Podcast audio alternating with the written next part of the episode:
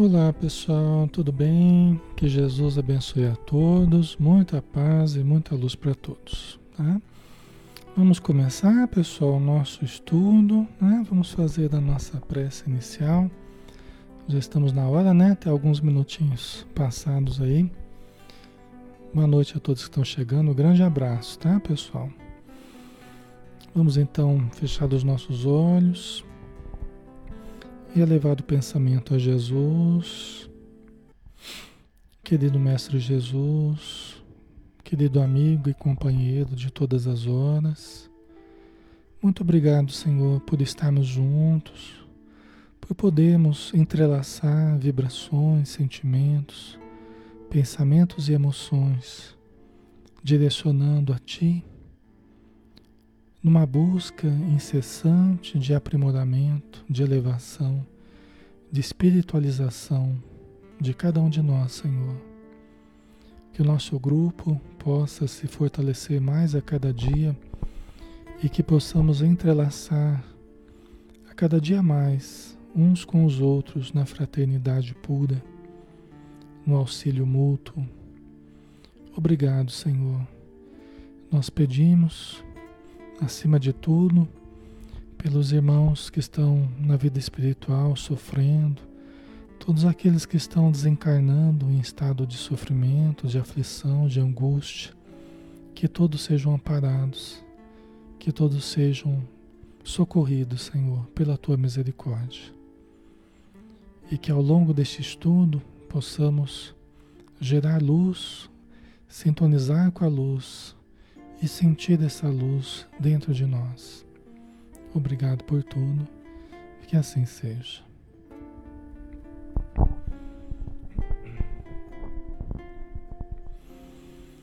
Muito bem, pessoal, vamos, vamos começar então o nosso estudo, né?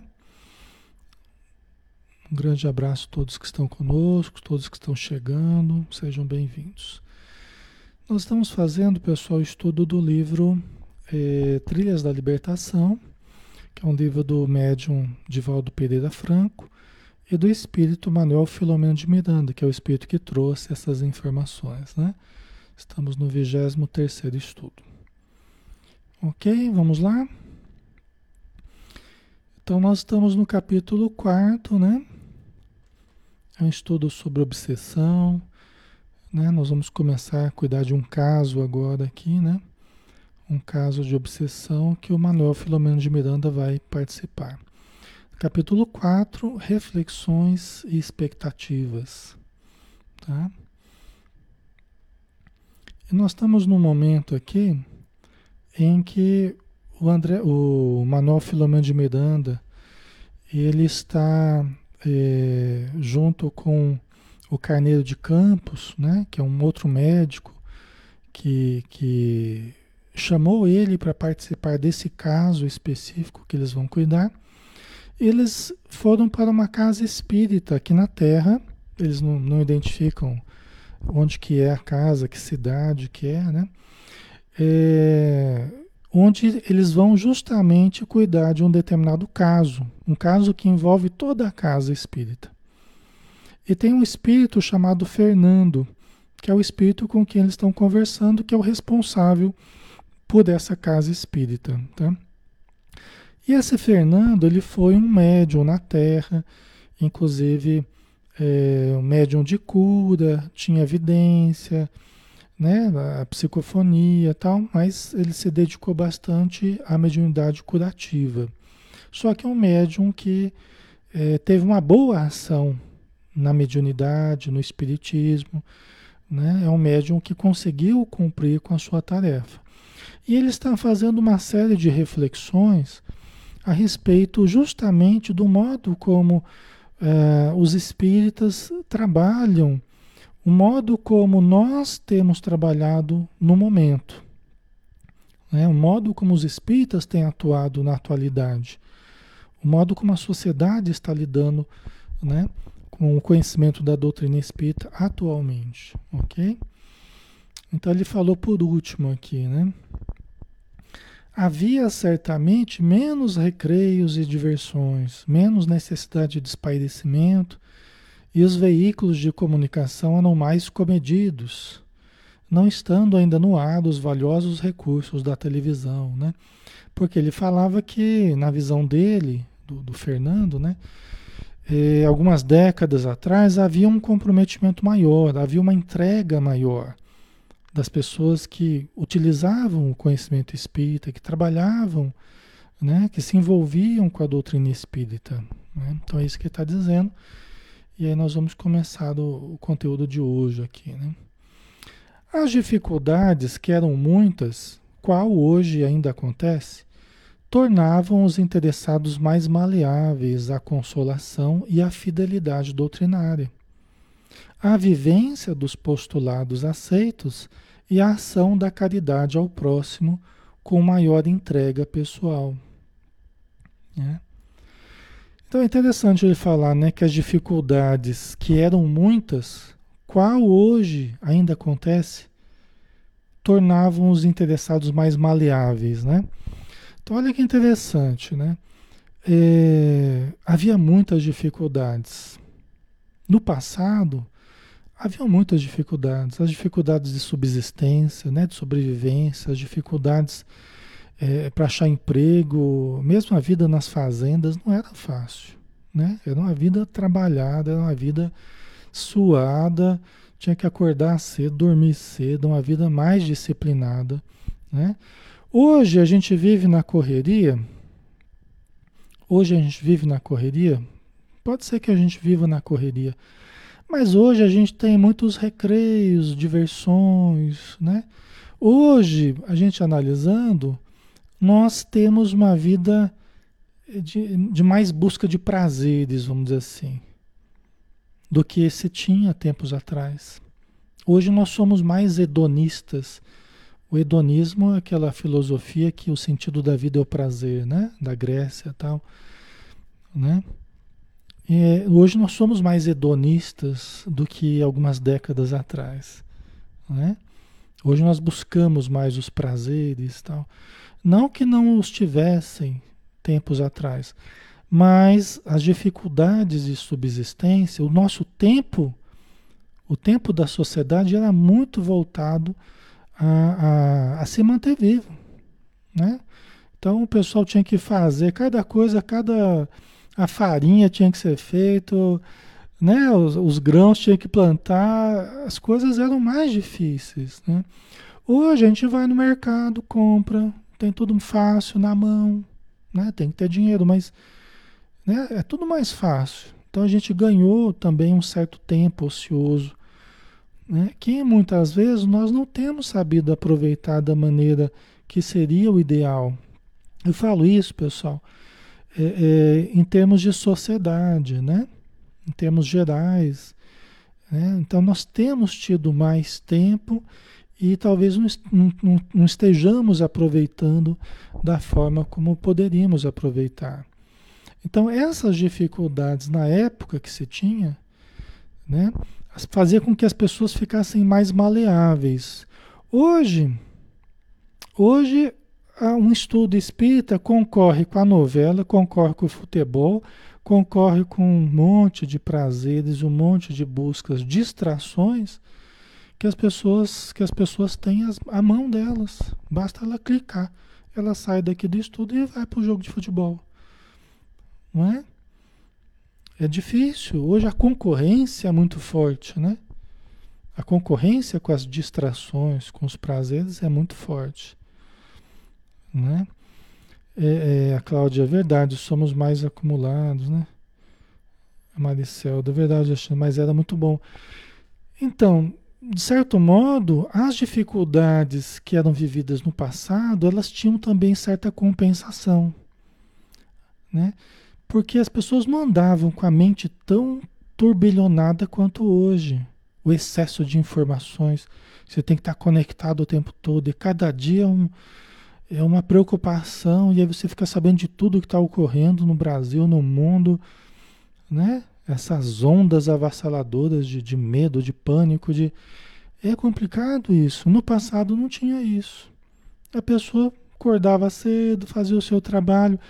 Era um desgaste físico muito grande. Né? Era uma coisa trabalhosa, mas também era uma coisa gostosa. Chegava no final do dia, trabalhou, não ficou esquentando muito a cabeça com o problema do mundo inteiro, que não tinha essa visão, né? Era mais limitado, né? É, é, e as pessoas acabavam buscando a religião e buscando o espiritismo quando surgiu, tá? com a mente um pouco mais limpa, né? com a mente um pouco mais tranquila, embora a alma necessitada, porque o ser humano sempre precisou do consolo, os problemas afetivos sempre existiram, os problemas familiares sempre existiram, os problemas existenciais sempre existiram, né? E isso faz com que a gente se torne mais maleável. Hoje as pessoas, para lidar com o problema existencial, para lidar com o problema afetivo, a gente foge muito. Né? A sociedade foge muito. Foge muito para o álcool, foge muito para a droga, foge muito para as diversões, para os joguinhos de computador, né? foge muito para balada, foge muito. E antes não tinha muito isso. Né? Não tinha quase nada disso. Vocês entendem a diferença? Não é? Não sei se faz sentido para vocês, se vocês estão estão acompanhando o raciocínio, né? É... André Falcão, mesmo com todos os recursos, as pessoas estão se sentindo mais sozinhas. Exatamente, né? A gente nunca esteve tão conectado e talvez nunca, nunca nos sentimos tão solitários, né? Então, então é assim a nossa realidade, né? O Espírito falando, tá? Essa aqui é a visão que o Espírito Fernando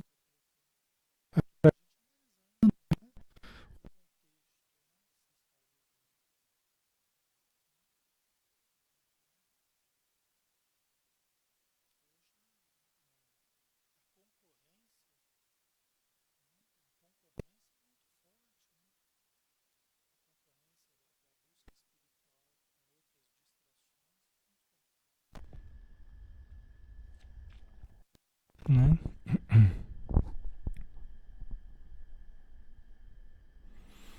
A Rosélia Braga, como o Espiritismo explica essa mudança que, ao meu ver, não foi nenhum avanço? Então, Rosélia, o que acontece é que na visão espírita nós estamos chegando num momento crítico da história, da nossa história planetária. Na visão espiritual, na visão espírita, a literatura espírita nos explica isso, né? Nós estamos numa fase de transição. Então, é como eu, eu disse para vocês já alguns dias atrás, né? Houve uma deterioração dos costumes, dos hábitos. Tem, tem a ver com tudo isso que a gente está falando aqui, né? Nós estamos mais hedonistas, né? Por que, que aconteceu isso? Né?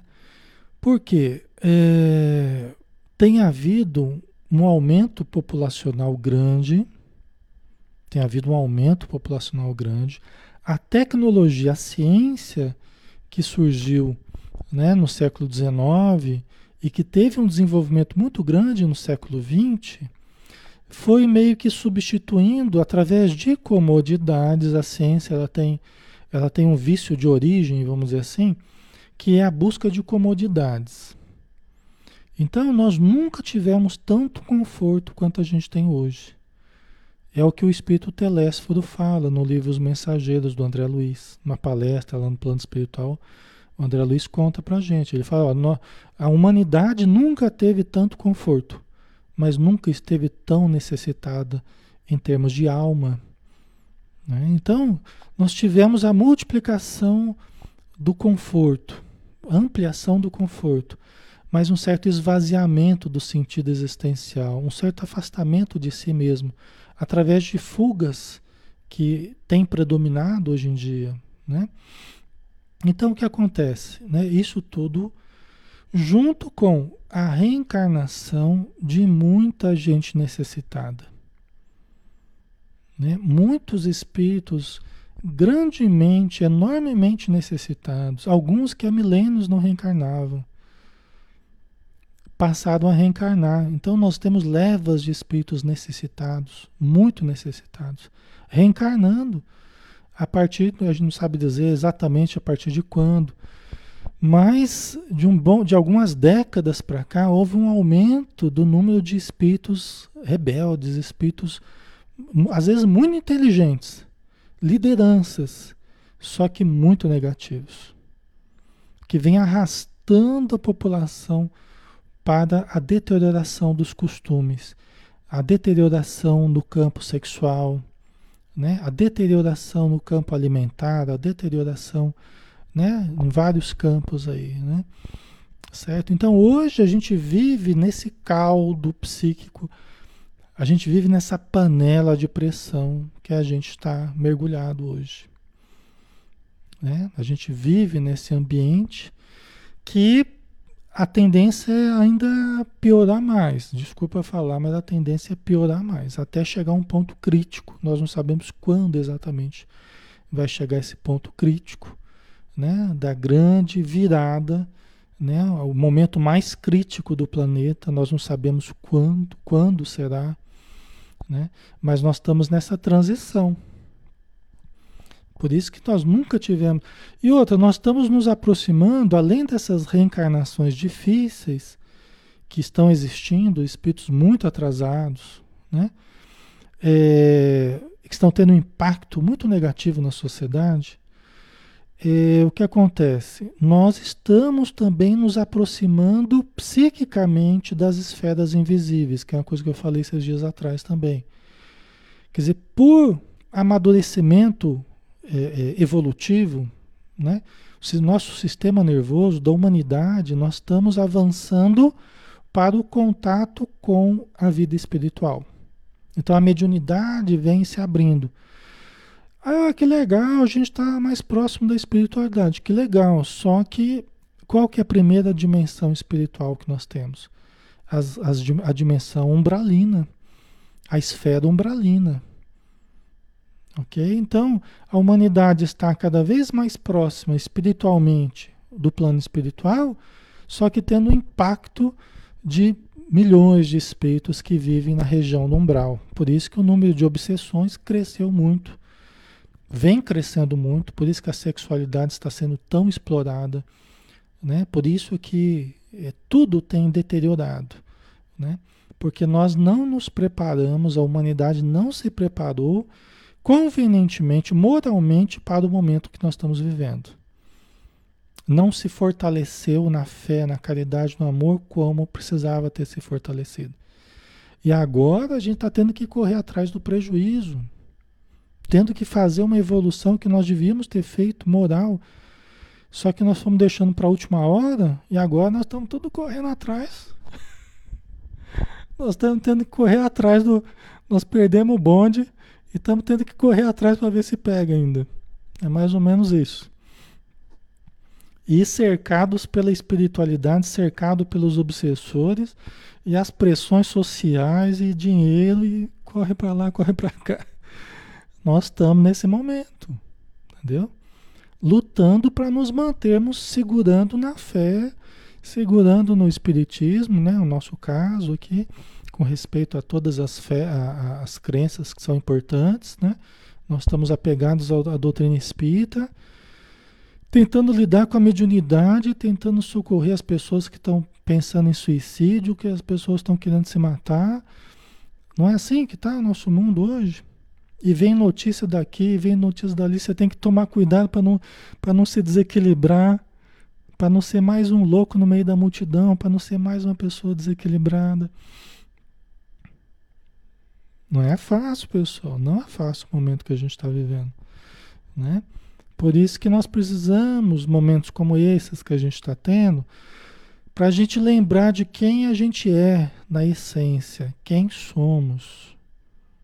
Né? Para sairmos um pouco do turbilhão e respirarmos e elevarmos e nos subtrairmos, de certo modo, da multidão, da turba e respirarmos um ar mais puro, sentirmos a presença amorosa dos espíritos nos ajudando, né? Recebermos o auxílio da espiritualidade, nos abrirmos ao, ao auxílio, para que nós tenhamos o um mínimo de saúde mental, saúde emocional, saúde física, para continuarmos vivendo a nossa vida e ajudarmos as pessoas que estão ao redor, familiares que estão se desequilibrando, não é? Então, esse é o momento, né? Esse é o momento. Esse é, um, é, um, é o momento mais importante da nossa vida.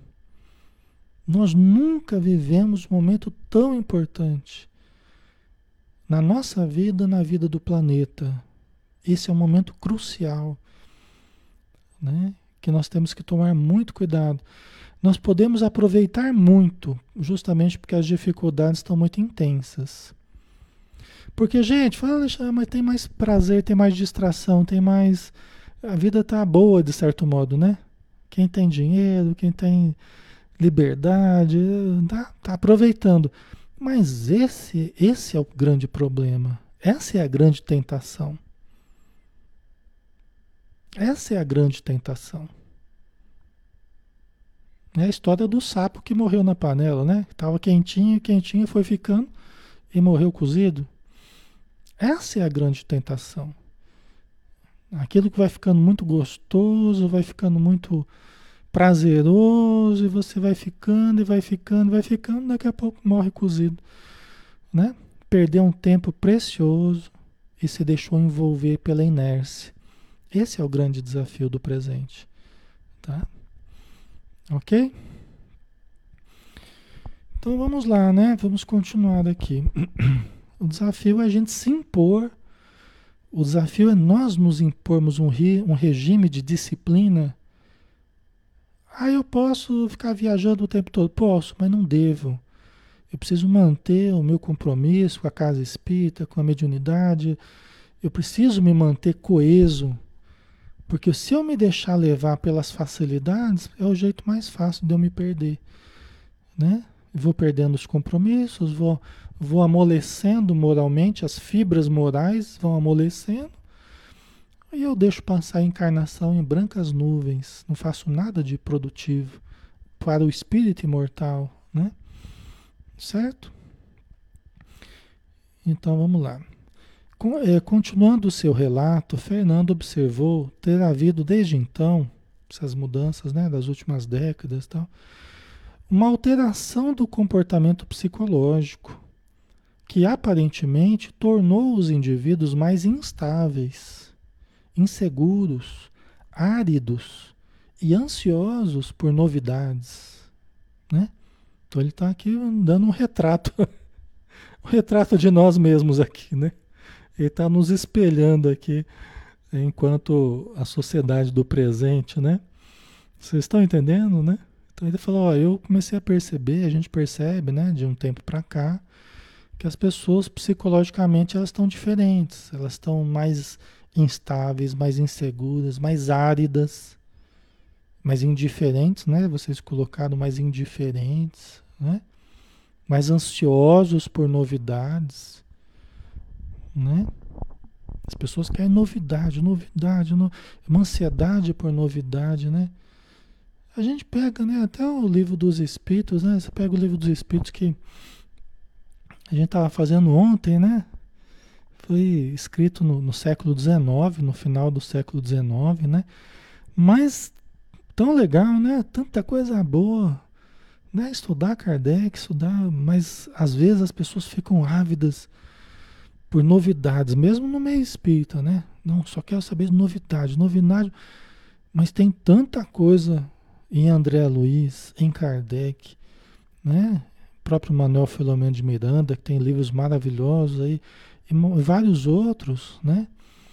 E que às vezes estão sendo deixados de lado através de uma insatisfação sistemática que as pessoas só querem o novo. É o novo, é o novo, e não para de olhar para muita coisa que foi feita. A obra do Chico Xavier, que é uma obra monumental, né? mais de 400 livros, e que está aí hoje, os PDF estão abertos aí na, na, na, internet. E que não é novidade, mas são livros ricos de conhecimento, ricos de, de espiritualidade, ricos de sabedoria de Emmanuel, né? Humberto de Campos e, e, vários outros espíritos maravilhosos, né? O próprio André Luiz. Não é, pessoal? Mas as pessoas estão ávidas de, de novidade, né? Dá a impressão que a gente já aprendeu tudo do Evangelho, já aprendemos tudo do livro dos Espíritos, já aprendemos tudo do André Luiz, Aí você fala, vamos fazer o um estudo do André Luiz. Ah, André Luiz, de novo, né? né? Dá a impressão que a gente aprendeu tudo. Eu, cada vez que eu leio aqui, cada vez que eu estudo com vocês aqui, a gente aprende coisa nova. Né? A gente aprende coisas novas, a gente, né? A gente está fazendo estudo do livro dos Espíritos, a gente vai revendo, vai aprendendo, vai lembrando, fazendo conexões novas com informações da ciência. Então, né, não dá para entender isso, né? A não ser uma ansiedade muito grande que as pessoas estão tendo, né? Uma ansiedade que não vai levar a lugar nenhum. Só vai nos deixar ansiosos mesmo, né? E a gente deixa de aproveitar coisas preciosas que estão ao nosso dispor, só precisando que a gente usufrua, que a gente pare, tenha um pouco de calma, respira, né? Vamos olhar os, os conteúdos que a gente já tem, né? Vamos. Aí você vai fazer um estudo.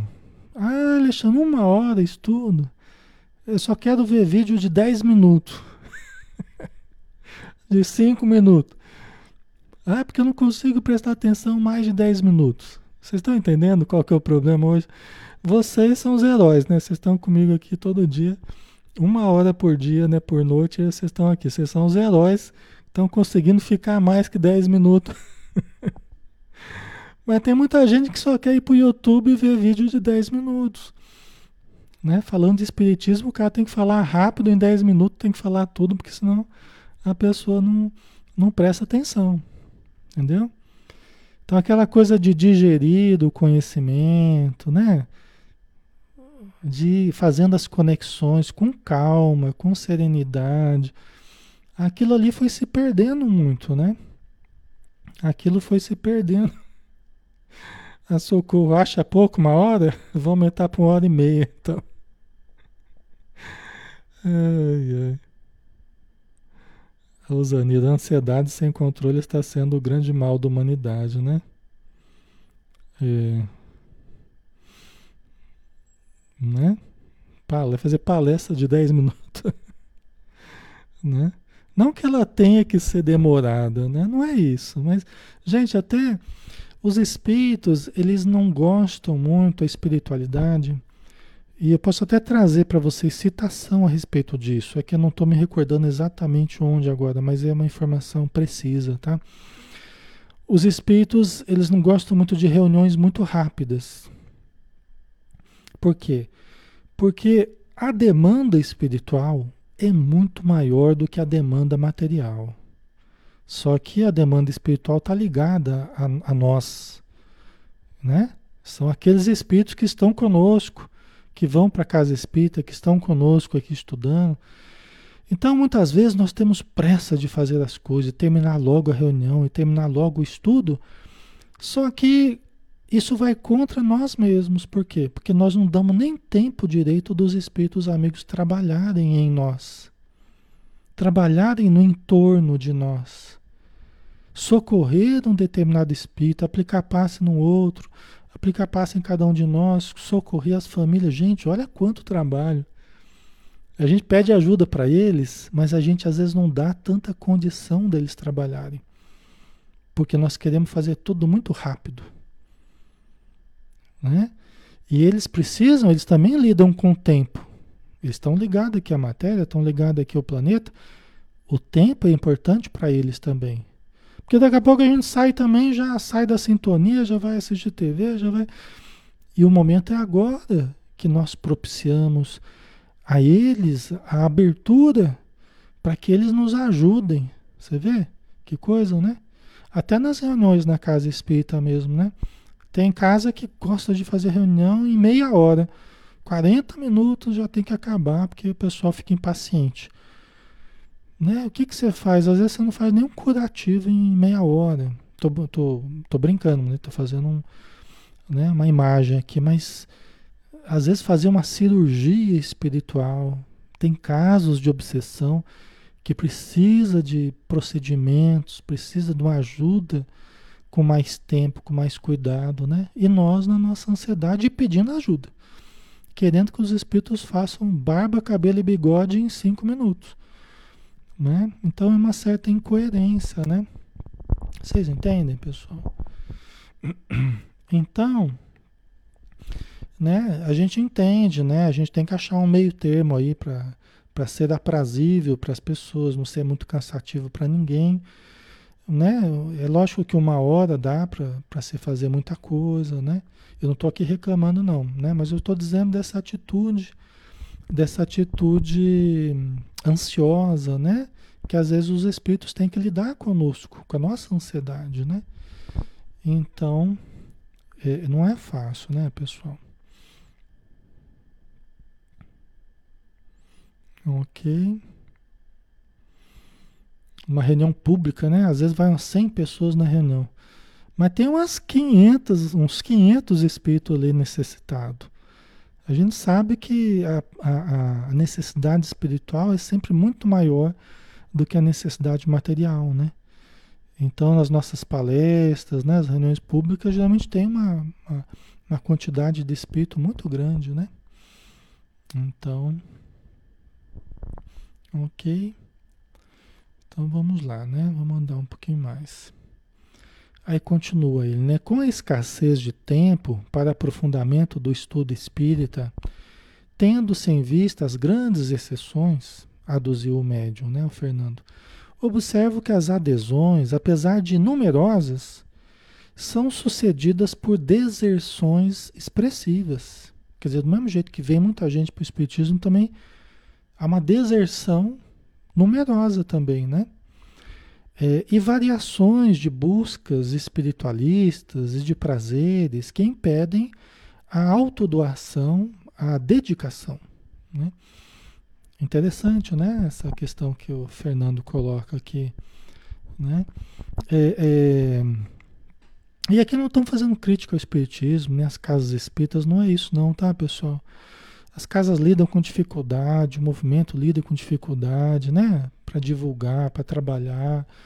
Né? Eu respeito muito o trabalho de todo, que todo mundo está fazendo, né? É, não é fácil. São as dificuldades humanas hoje, né? Então a gente. São as dificuldades que a gente está tendo que lidar, tá? Não são críticas ao espiritismo, nem aos espíritas, nem às casas, né? Que a gente respeita muito, ok? É, mas isso aqui é importante que o Fernando falou, né? Então, tendo que lidar com tudo isso, uma certa dificuldade de aprofundamento do estudo espírita, que as pessoas estão tendo menos disponibilidade, né?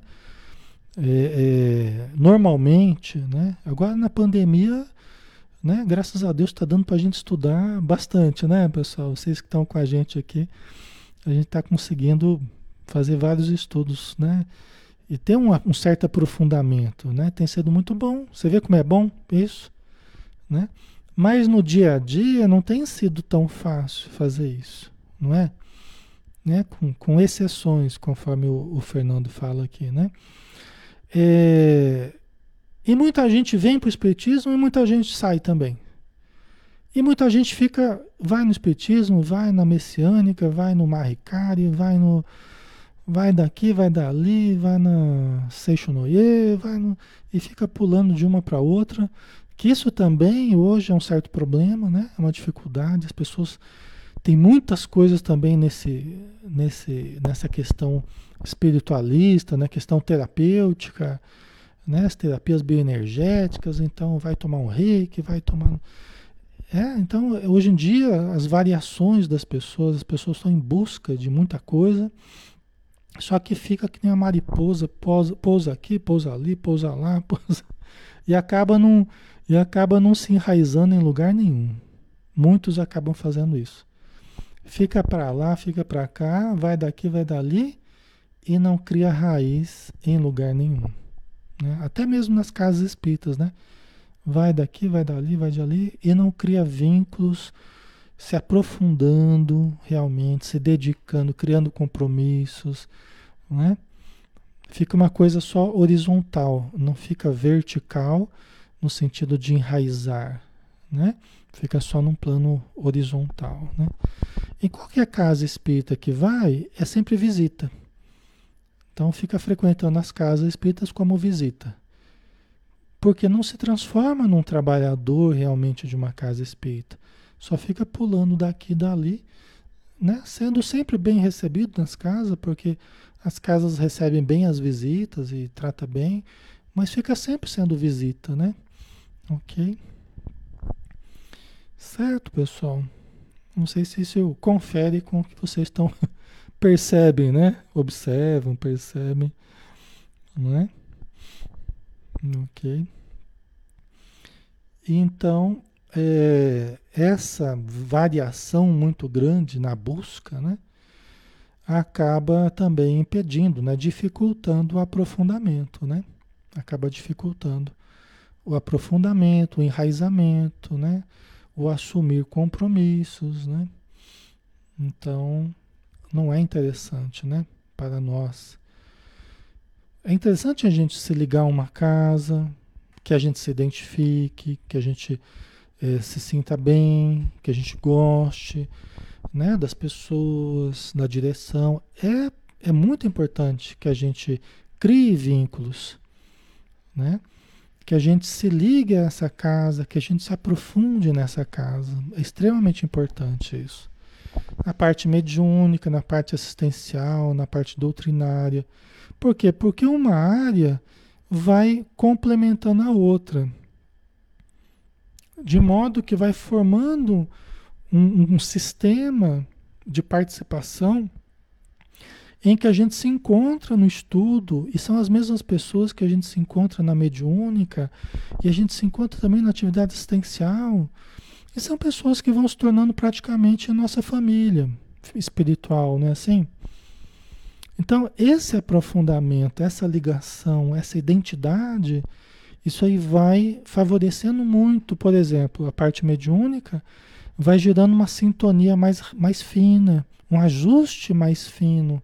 A gente vai conhecendo melhor as pessoas com quem a gente convive, com quem a gente trabalha. Né? E vai na casa da pessoa e faz um evangelho no lar, e conhece um, conhece o outro, conhece a família, né? É esse, essa ampliação, esse foi o que eu vivi desde a infância, né? Os meus pais participando da casa espírita, eu fui me integrando na casa espírita, então foi o que eu vivi a vida inteira e eu sei, né, como é que funciona isso, né? Como é bom isso quando a gente se, a gente se integra mesmo, né? Muito embora, lógico, possamos conhecer esse ou aquele trabalho, visitar esse ou aquele trabalho, né? Mas é muito importante quando a gente se, se enraiza mesmo numa casa espírita, né? Uma família, né, Liz? Exatamente. Ok. A Rose colocou, né? Tem pessoas que vão atrás de milagres, né? Esse é um outro problema, né? Nós vamos falar aqui também mas tem isso também, né? A gente vai em busca de soluções rápidas, mágicas, né? É, e, e, podem até surgir através de um passe que a gente toma. Já vi pessoas melhorar, tomou um passe ali, melhorou, saiu outra pessoa. Só que é, é, a melhora profunda ela é a mudança do conhecimento, é a ampliação do conhecimento, né? É a mudança dos hábitos, é a mudança dos conceitos. Essa que é a melhora real e profunda, né? Embora os benefícios muitos surjam rapidamente, né? Mas é, a grande melhora mesmo, a grande cura é a cura que é feita devagar, né? Ok? Porque ela dá tempo para gente, para gente se reestruturar enquanto pessoas, né? Certo? Então vamos lá, a mediunidade vem se tornando instrumento de autopromoção, diz o Fernando aqui. A prejuízo da qualidade ética e espiritual do fenômeno. E diversos companheiros, impressionados com eles mesmos, narcisisticamente arrojam-se às disputas, ao campeonato da projeção pessoal.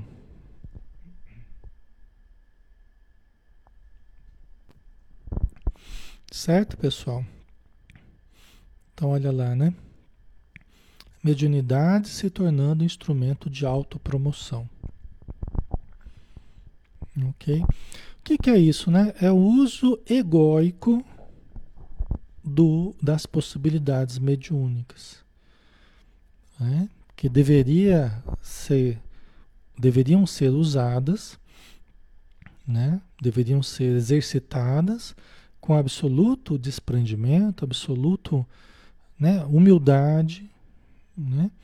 critério, cuidado, né? prudência, né? mas aí a gente vê sendo utilizada como motivo de autopromoção.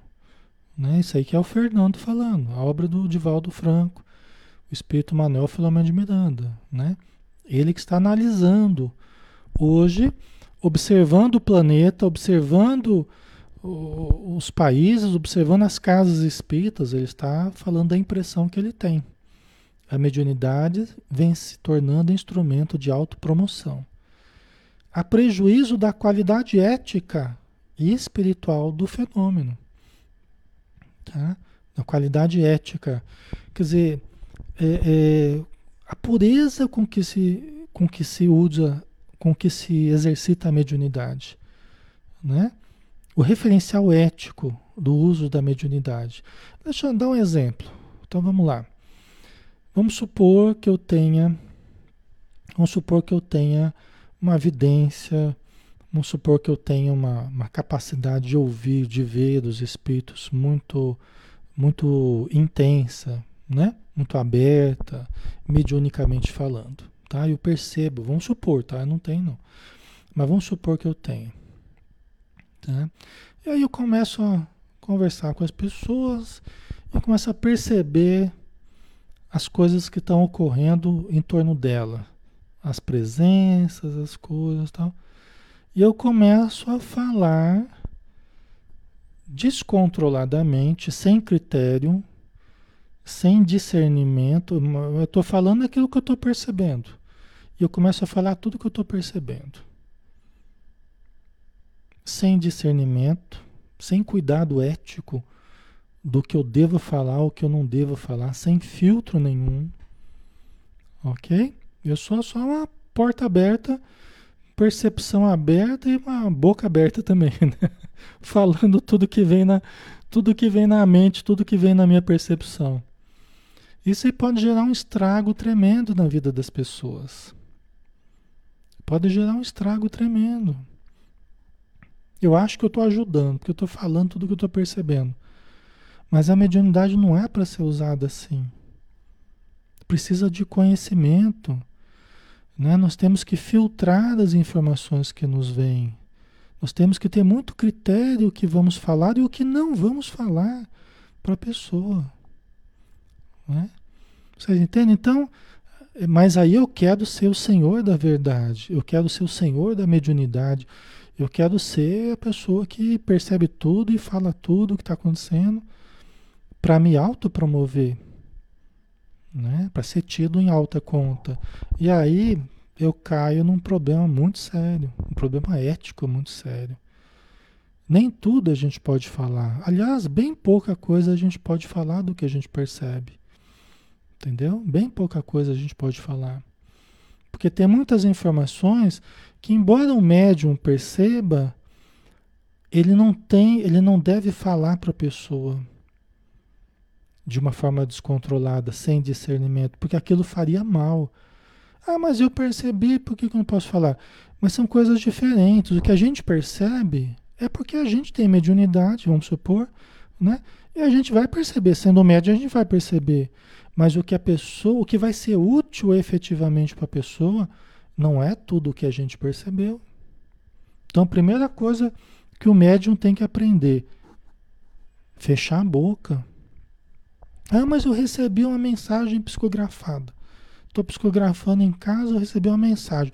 Aí já vou, pego a mensagem, nem analisei direito, nem passei para alguém que tenha mais experiência, que tenha mais critério, um médium. Primeira coisa que tem que fazer, o, o psicógrafo, passar para alguém ler. Falar, olha, analise isso aqui. Eu acho que eu estou psicografando, tá? Analisa isso aqui. Né? Para pessoa mais neutra analisar Aí a pessoa já pega e já põe no Facebook já. Ou já põe no WhatsApp, põe no Facebook. E às vezes traz conceitos muito complicados. Às vezes as mensagens, entre aspas, e pode até ser mensagem psicografada, mas traz conceitos muito complicados que nem para a gente serviria. Quanto mais para a gente sair divulgando no WhatsApp, no Facebook para centenas, milhares de pessoas. Vocês entendem o problema, pessoal? Ah, mas eu psicografei, foi o espírito. Tá, mas tem espírito leviano e tem espíritos voltados ao bem.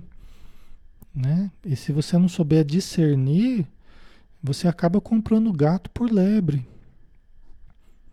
Né? Acaba comprando, parece que é uma mensagem bonitinha e tal, mas às vezes no meio ali tem certos conceitos muito equivocados. E eu fico lá divulgando conceitos equivocados. E mesmo que fosse até correta a mensagem, primeira coisa que o médium tem que entender é que ele vai ficar anos se exercitando. Né? As mensagens não quer dizer que ele tem que sair divulgando tudo que ele recebe, tudo que ele percebe. Você viu o Divaldo, né? Vocês assistiram o filme do Divaldo? E tinha uma pilha lá de coisa psicografada, né? Tinha uma montanha, né? Aí a Joana falou assim, ó, ok, muito bem. Né? O Divaldo já queria sair editando tudo que ele recebeu lá, aquela montanha, né? Aí a Joana falou assim, olha, então vamos começar a trabalhar? Eu falei, ah, eu queria editar os livros aqui. Não. Pega tudo isso aqui põe fogo nisso aqui, ó. Isso aqui tudo não serve para nada. Era só exercício. Para você ser mais seguro, para você aprender a analisar melhor, para você, né? Exercitar. E a gente já quer sair psicografando e pôr no WhatsApp, pôr no Facebook, divulgando para todo mundo. Né? Olha o cuidado. Né? O Edivaldo foi lá, queimou tudo lá. e ainda ouvindo o obsessor dele reclamar, o obsessor dele ficar tentando ele lá, né? Ele queimando lá os materiais, o obsessor lá ainda falando, por que você não desiste, né? Você tá vendo que você não vai dar em nada e tal.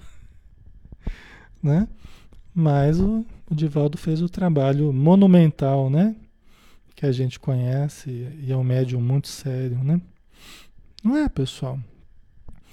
Então, hoje nós estamos assim, nós estamos imediatistas, né? Deslumbrados, como o Fernando fala aqui, né? A prejuízo da qualidade ética e espiritual do fenômeno. Né? E diversos companheiros impressionados com eles mesmos Quer dizer, a pessoa fica encantada consigo mesma e com a sua mediunidade, né? que embora exista, precisa de muito cuidado com esse deslumbramento, precisa de muito cuidado com esse encantamento conosco mesmo.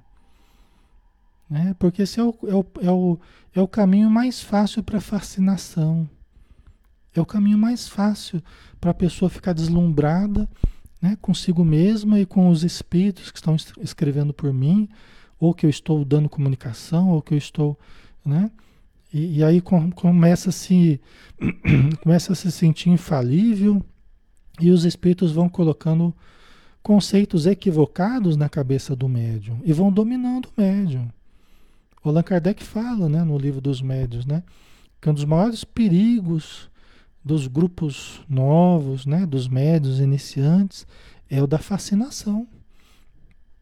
É o da fascinação, né, de serem enganados pelos espíritos que se aproveitam da sua mediunidade, né? Por isso que o médium precisa de orientação, de ter o seu material avaliado, né? De ter o seu material analisado criteriosamente, porque alguém neutro de fora pode melhor analisar os conceitos ali expressos, né? E não para que logo em seguida ele já comece a divulgar, mas para que ele vá exercitando.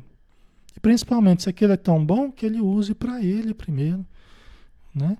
Do que sair por aí já é, é, projetando a sua imagem, vamos dizer assim, né? De uma forma indébita, tá? Ok?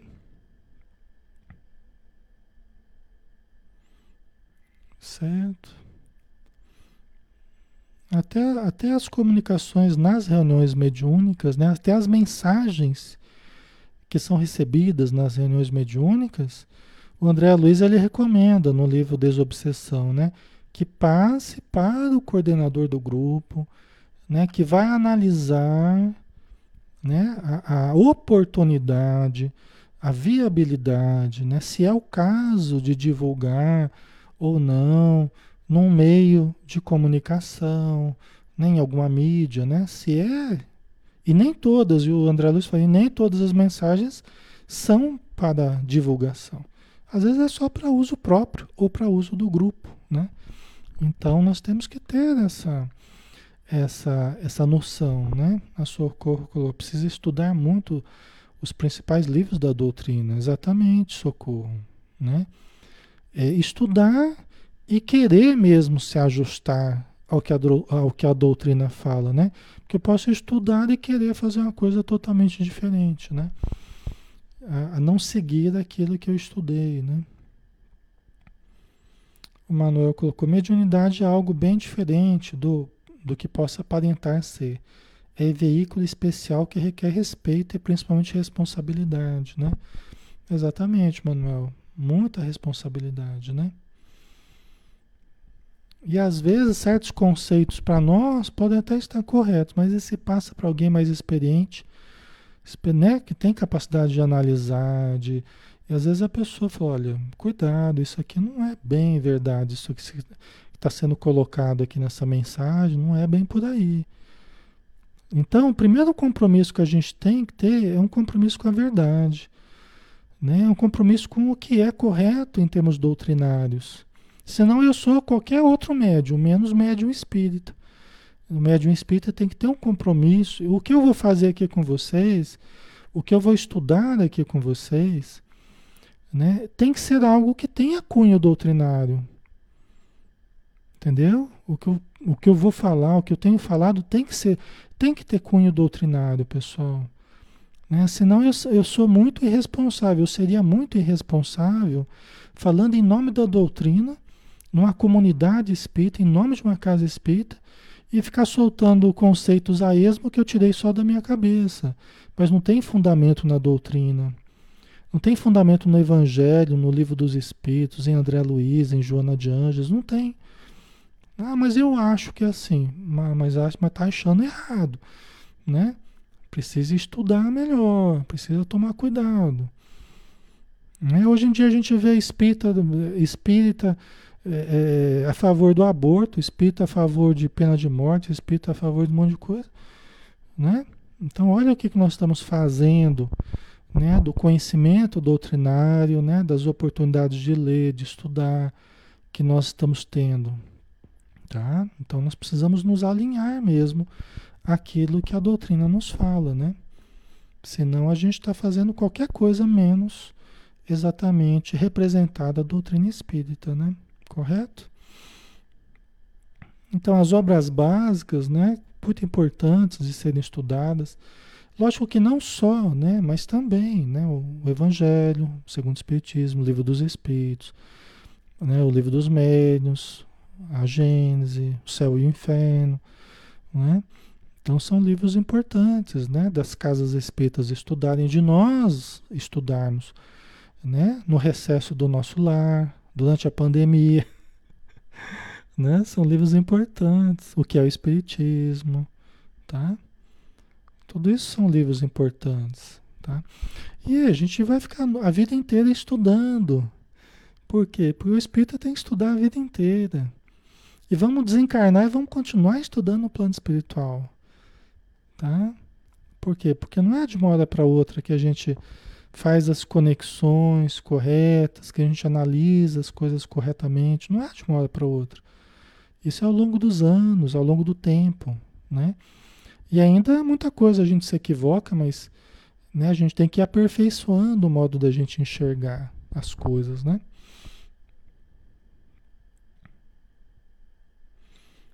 A Solange colocou, né? Eu acho que o médium espiritual que é praticante tem que ter valores a seguir, a doutrina bem ao pé, abdicar de muitas coisas, são poucos.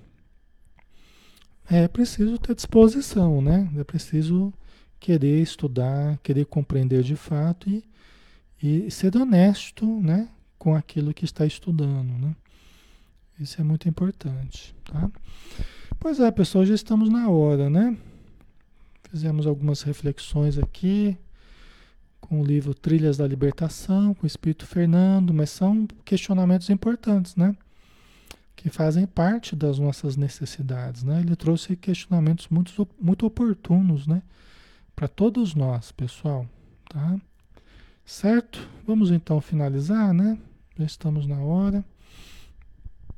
Vamos fazer a nossa prece.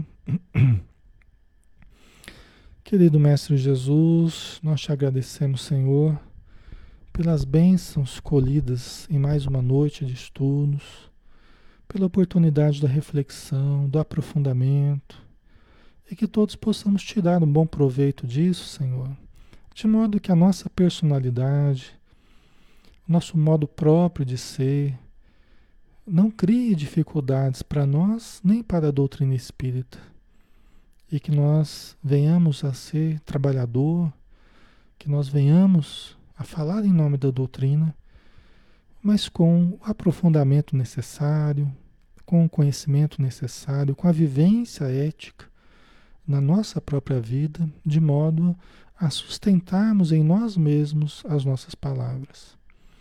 Por isso, Senhor, todos necessitamos do teu auxílio para que sejamos coerentes e para que tenhamos a fé viva, mas a fé sólida, robusta, baseada no conhecimento racional e vivencial da doutrina.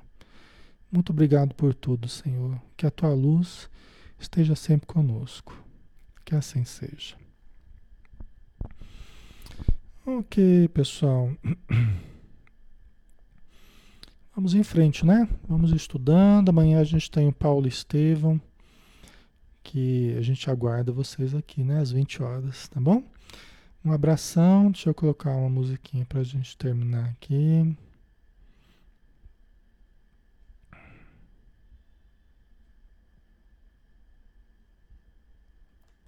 Vamos lá. Um abraço, pessoal. Até amanhã. Senhor meu Deus quando eu, maravilhado, fico a pensar nas obras de tuas mãos, estrelas mil a cintilar no espaço de teu poder em manifestação. Então minha canta a ti, Senhor Quão grande és tu, quão grande és tu. Então minha alma canta a ti, Senhor. Quão grande és tu, quão grande és tu. Se ao caminhar por campos e florestas, escuto as aves belas a cantar. Se estendo o olhar do alto da montanha e a fonte além, eu ouço a murmurar. Então minha alma canta a ti, Senhor. Quão grande és tu, quão grande és tu. Então minha alma canta a ti, Senhor. Quão grande és tu, quão grande és tu.